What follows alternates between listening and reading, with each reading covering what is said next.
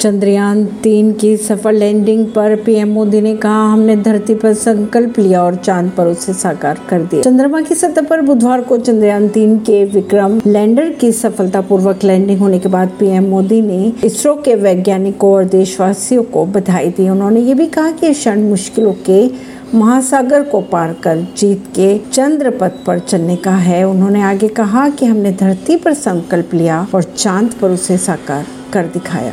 परवीन सिंह नई दिल्ली से।